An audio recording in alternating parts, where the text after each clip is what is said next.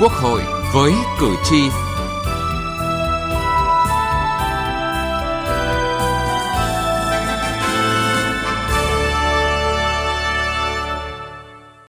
Xin kính chào quý vị và các bạn. Thưa quý vị, nhiều người dân doanh nghiệp vẫn phải đối mặt với bất cập, khó khăn trong hoạt động kinh doanh do chất lượng một số văn bản quy phạm pháp luật chưa thực sự tốt.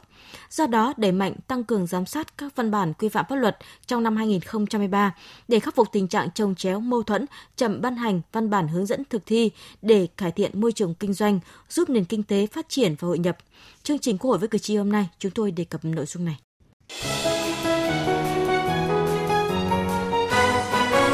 Cử tri lên tiếng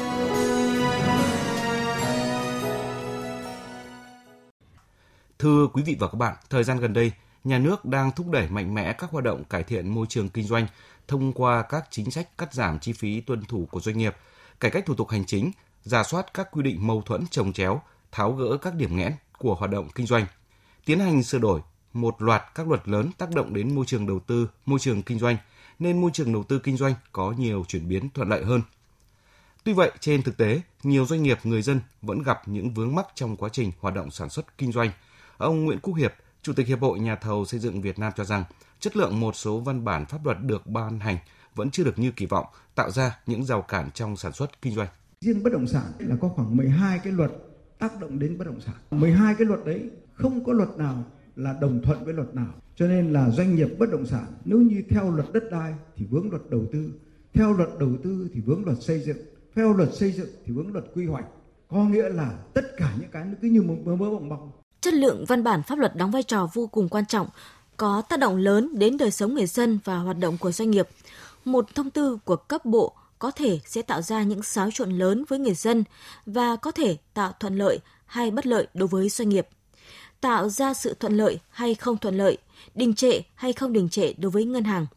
Thế nhưng, nhiều chuyên gia pháp lý cho rằng hiện tượng lạm dụng ban hành thông tư vẫn tồn tại. Tình trạng trong một số ngành lĩnh vực, việc áp dụng pháp luật bị lệ thuộc quá lớn vào thông tư đã khiến những lo ngại về tình trạng luật ống, luật khung. Theo ông Đậu Anh Tuấn, Phó Tổng Thư ký trưởng Ban Pháp chế Liên đoàn Thương mại và Công nghiệp Việt Nam, cần minh bạch hơn về quy trình xây dựng văn bản pháp luật, đặc biệt là quy trình về tiếp nhận, phản ánh những vướng mắc của người dân doanh nghiệp đối với việc hoàn thiện các văn bản quy phạm pháp luật. Cần phải có những cái giải pháp để chống trông chéo xung đột pháp luật. Cho nên liên quan đến vấn đề về ra soát kiểm soát thì đây cũng là giải pháp rất là quan trọng. Hiện nay phải nói rằng là chính phủ và quốc hội rất tích cực trong hoạt động này. Cần phải tăng cường công khai lấy ý kiến doanh nghiệp người dân. Tôi vẫn có một niềm tin rằng là một đối với một văn bản pháp luật thì bạch hóa cái quy trình soạn thảo công khai hóa quy trình soạn thảo thì cái văn bản pháp luật đấy sẽ ít lỗi nhất và phù hợp thực tế nhất cũng đảm bảo cái yếu tố là chống việc cai cắm hay quyền lợi riêng của từng bộ ngành. Cùng với đó, người dân, doanh nghiệp lo ngại là văn bản pháp luật được ban hành chậm, tuổi thọ ngắn chưa kịp thời đáp ứng yêu cầu của thực tiễn cuộc sống là những tồn tại lâu nay chậm được khắc phục. Ông Phạm Tiến Du ở phường Trần Nguyên Hãn, quận Lê Trân, thành phố Hải Phòng cho rằng nhiều luật mới ban hành, thời gian chưa nhiều, song đã phải sửa đổi bổ sung, thậm chí có luật sửa đổi liên tục. Ờ, Quốc hội chúng ta phải quan tâm nhiều hơn nữa đến chất lượng của các văn bản pháp luật để văn bản pháp luật chúng ta có sức sống lâu dài và ổn định hơn. Kiên quyết không để cái tình trạng chậm lợ văn bản pháp luật. Tiến tới là không có tình trạng là lách luật và đồng thời đấy, phải tăng cường cái giám sát việc đưa pháp luật vào cuộc sống để khi chúng ta ban hành các văn bản pháp luật rồi thì các nghị định thông tư cũng phải ban hành kịp thời chất lượng luật hạn chế thường xuyên phải sửa đổi bổ sung sẽ tác động đến ý thức chấp hành và tình trạng lách luật, nhờn luật. Quốc hội cần sớm xây dựng hệ thống pháp luật ổn định, minh bạch, không tạo cơ hội cho tình trạng lách luật, tham nhũng chính sách là ý kiến của nhiều cử tri. Bà Nguyễn Thị Lý ở phường Phúc Đồng, quận Long Biên, thành phố Hà Nội nói. Ờ, thì phải đưa ra những cái ờ, điều luật cụ thể và thi hành được ngay và phù hợp với cuộc sống, nhất là những luật có tác động lớn và ảnh hưởng trực tiếp tới người dân như là luật đất đai và những quy định trong các luật đó thì cần cụ thể những sự khó hiểu hoặc là hiểu khác nhau khi thực hiện. Ở góc nhìn chuyên gia, luật sư Phạm Chí Trung, chi nhánh công ty luật trách nhiệm hữu hạn Baker and McKenzie tại Hà Nội nêu ý kiến. Ban hành luật ấy, làm nào để mà có cái việc điều chỉnh cái hành vi nó hiệu quả hơn, phải làm theo luật. Nhưng mà nó sẽ phát triển đến cái mức là tôi tự động tôi làm giống như một cái ý thức của bản thân để có một hệ thống pháp luật đầy đủ kịp thời đồng bộ, thống nhất, khả thi, công khai, minh bạch, ổn định, cùng với hoàn thiện quy trình xây dựng văn bản quy phạm pháp luật, nâng cao chất lượng năng lực đội ngũ soạn thảo, ban hành văn bản cần tăng cường hoạt động giám sát của Quốc hội, Hội đồng Nhân dân trong công tác này. Từ nghị trường đến cuộc sống. Thưa quý vị và các bạn, như chúng tôi vừa đề cập, văn bản quy phạm pháp luật thiếu cụ thể, mâu thuẫn trồng chéo, chưa tính đến lợi ích chung, chưa phù hợp với yêu cầu thực tiễn cuộc sống, thậm chí gây khó cho người thực thi và thụ hưởng, trái với văn bản luật là thực trạng tồn tại từ nhiều năm nay. Để khắc phục tình trạng này, Hội đồng dân tộc, các ủy ban của Quốc hội đã thực hiện giám sát văn bản quy phạm pháp luật thuộc lĩnh vực theo dõi hoạt động. Việc nâng cao chất lượng giám sát của các cơ quan của Quốc hội về nội dung này thực sự cần thiết, góp phần nâng cao chất lượng các văn bản quy phạm pháp luật. Theo báo cáo triển khai nghị quyết số 560 của Ủy ban Thường vụ Quốc hội về hướng dẫn việc tổ chức thực hiện hoạt động giám sát văn bản quy phạm pháp luật của Hội đồng dân tộc, các ủy ban của Quốc hội, hoạt động giám sát văn bản quy phạm pháp luật đã đạt được những kết quả đáng khích lệ. Tuy nhiên, việc triển khai thực hiện công tác giám sát văn bản quy phạm pháp luật còn hạn chế. Các quy định về phương thức và trình tự, quy trình tiến hành còn chung chung, chưa cụ thể. Trong khi đó, việc ban hành văn bản hướng dẫn chi tiết thi hành luật, pháp lệnh còn rất chậm. Kết quả giám sát năm 2022 cho thấy có đến 21% tổng số văn bản hướng dẫn thi hành luật chưa được ban hành hoặc chậm ban hành – có những văn bản chậm hơn 3 năm 10 tháng kể từ khi luật có hiệu lực thi hành. Bà Nguyễn Thị Kim Anh, Ủy viên Thường trực Ủy ban Khoa học Công nghệ và Môi trường của Quốc hội cho rằng tình trạng ban hành văn bản hướng dẫn từ nghị định đến thông tư hoặc không ban hành các văn bản vẫn còn là một khâu yếu. Vì thế, cần siết kỷ luật ban hành văn bản hướng dẫn thi hành luật pháp lệnh ban hành văn bản quy định à, chi tiết chậm và đây thì không đảm bảo thời gian đúng theo có hiệu lực cùng đồng thời với luật và ở đây thì trong quá trình thực hiện thì nếu mà có vấn đề phát sinh về pháp lý xảy ra thì rất khó để sẽ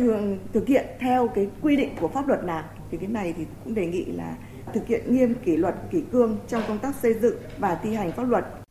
Đại biểu Nguyễn Thị Kim Thúy, đoàn đại biểu Quốc hội thành phố Đà Nẵng chỉ rõ thực trạng trồng chéo giữa văn bản quy định chi tiết hướng dẫn thi hành tình trạng mà văn bản quy định chi tiết hướng dẫn thi hành ấy, có những cái là luật không giao mà vẫn cứ ờ, hướng dẫn hoặc là luật giao một đằng thì lại hướng dẫn một nẻo và thậm chí là hướng dẫn trái với luật và cái này thì tôi nghĩ rằng là phải sớm ra soát để mà sửa đổi bổ sung cho phù hợp và đồng thời phải có cái xử lý nghiêm để mà tránh cái tình trạng lặp lại đó. Theo ông Nguyễn Văn Chiến, đại biểu Quốc hội khóa 14, việc nâng cao chất lượng giám sát văn bản pháp luật của Quốc hội sẽ kịp thời đề xuất sửa đổi các văn bản quy phạm pháp luật trái thẩm quyền, sai nội dung. Một trong những ví dụ điển hình trong công tác giám sát thi hành pháp luật đó là chương trình phục hồi và phát triển kinh tế xã hội trong bối cảnh dịch COVID-19 diễn biến khó lường. Các chính sách đã được gấp rút ban hành để đáp ứng yêu cầu cấp thiết, nhưng qua công tác giám sát và thông tin, nhiều văn bản đã được bổ sung, thay đổi kịp thời để phù hợp hơn với thực tiễn. Nó ngăn chặn những các cái việc là tùy tiện và nhờn luật bởi vì trên thì luật ban hành thì đúng, nhưng mà dưới thì ban hành văn bản hướng dẫn thì sai, dẫn đến tổ chức thực hiện, lại càng sai nữa. Rồi cuối cùng cái sai, cái hậu quả đấy không ai chịu trách nhiệm. Dẫn đến là nó gây cho cái sự kìm hãm, và đặc biệt là chúng ta đang trong cái giai đoạn hoàn thiện cái hệ thống pháp luật của mình. Thì cái tình trạng ban hành văn bản mà sai trái, nội dung sai thẩm quyền như đang tồn tại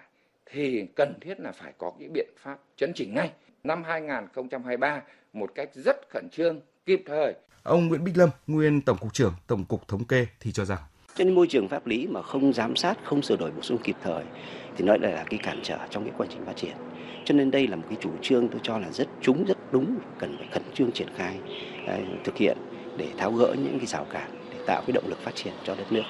Để đạt được mục tiêu hoàn thiện hệ thống pháp luật, tạo cơ sở vững chắc cho việc huy động quản lý sử dụng có hiệu quả mọi nguồn lực cho phát triển đất nước, bảo đảm tính nghiêm minh của pháp luật,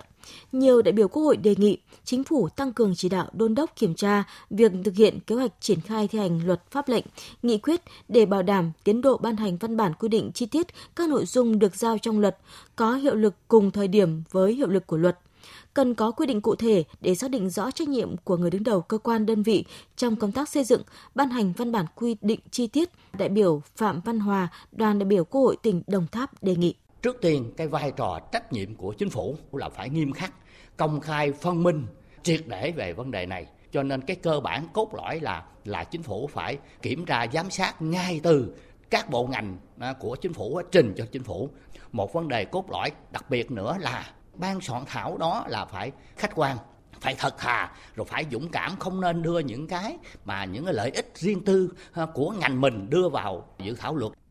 Giám sát việc ban hành văn bản quy phạm pháp luật là hoạt động nhằm hoàn thiện, nâng cao chất lượng các văn bản này, góp phần quan trọng vào quá trình đột phá thể chế để kiến tạo phát triển. Có thể thấy, vai trò giám sát các văn bản quy phạm pháp luật hiện nay không chỉ là trách nhiệm của Quốc hội mà các cá nhân, tổ chức có liên quan cũng sẽ gắn trách nhiệm vào công việc của mình. Nghị trường bốn phương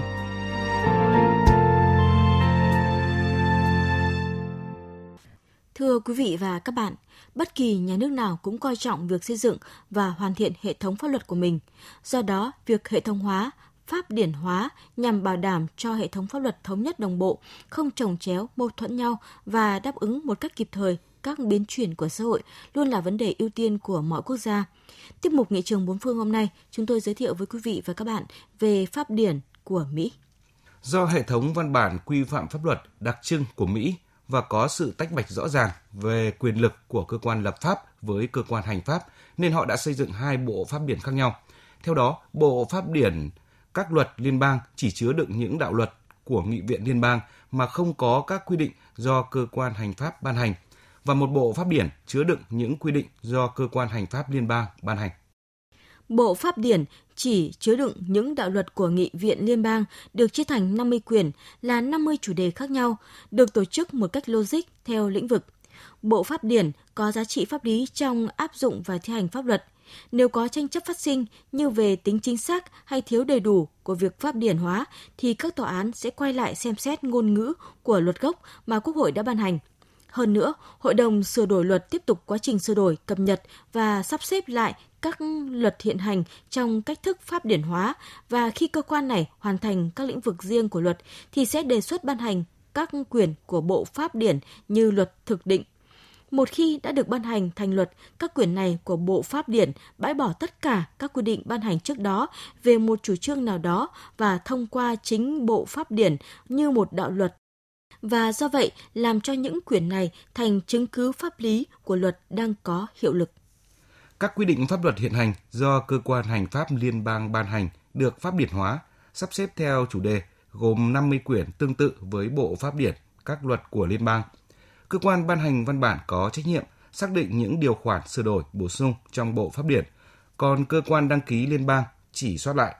Bộ pháp điển điện tử được cập nhật hàng ngày, thường với độ trễ chỉ 1 đến 2 ngày.